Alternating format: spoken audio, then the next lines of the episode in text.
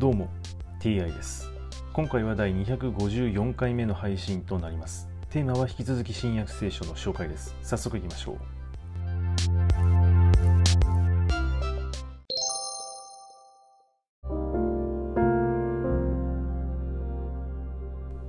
新約聖書第253回。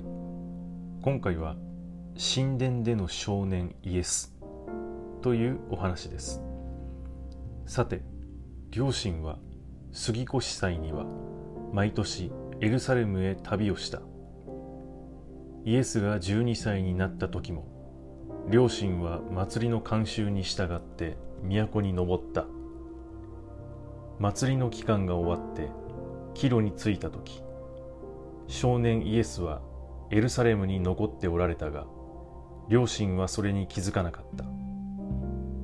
イエスが道連れの中にいるものと思い一日分の道のりを行ってしまいそれから親類や知人の間を探し回ったが見つからなかったので探しながらエルサレムに引き返した。3日の後イエスが神殿の境内で学者たちの真ん中に座り話を聞いたり質問したりしておられるのを見つけた。聞いている人は皆イエスの賢い受け答えに驚いていた。両親はイエスを見て驚き母が言った。なぜこんなことをしてくれたのです？ご覧なさい。お父さんも私も心配して探していたのです。するとイエスは言われた。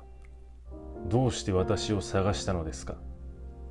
私が自分の父の家にいるのは当たり前だということを知らなかったのですか？しかし両親にはイエスの言葉の意味がわからなかった。それからイエスは一緒に下っていきナザレに帰り両親に仕えてお暮らしになった。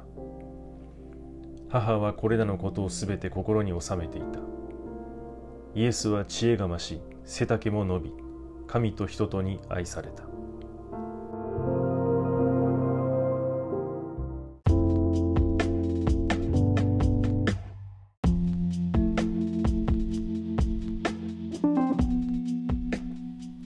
エスはエルサレムに残るのであれば最初から両親にそのことを伝えとけばいいだけの話ですね。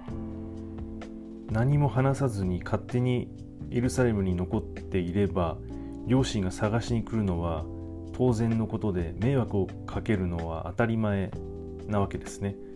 イエスはどうして私を探したのですかと、まあ、意味不明なことを言っております。そして結局ナザレに帰ってますし一体何をしているのだとね、えー、言われてもこれは仕方がないことですね。はい今回はこれで以上です。また次回もどうぞよろしくお願いいたします。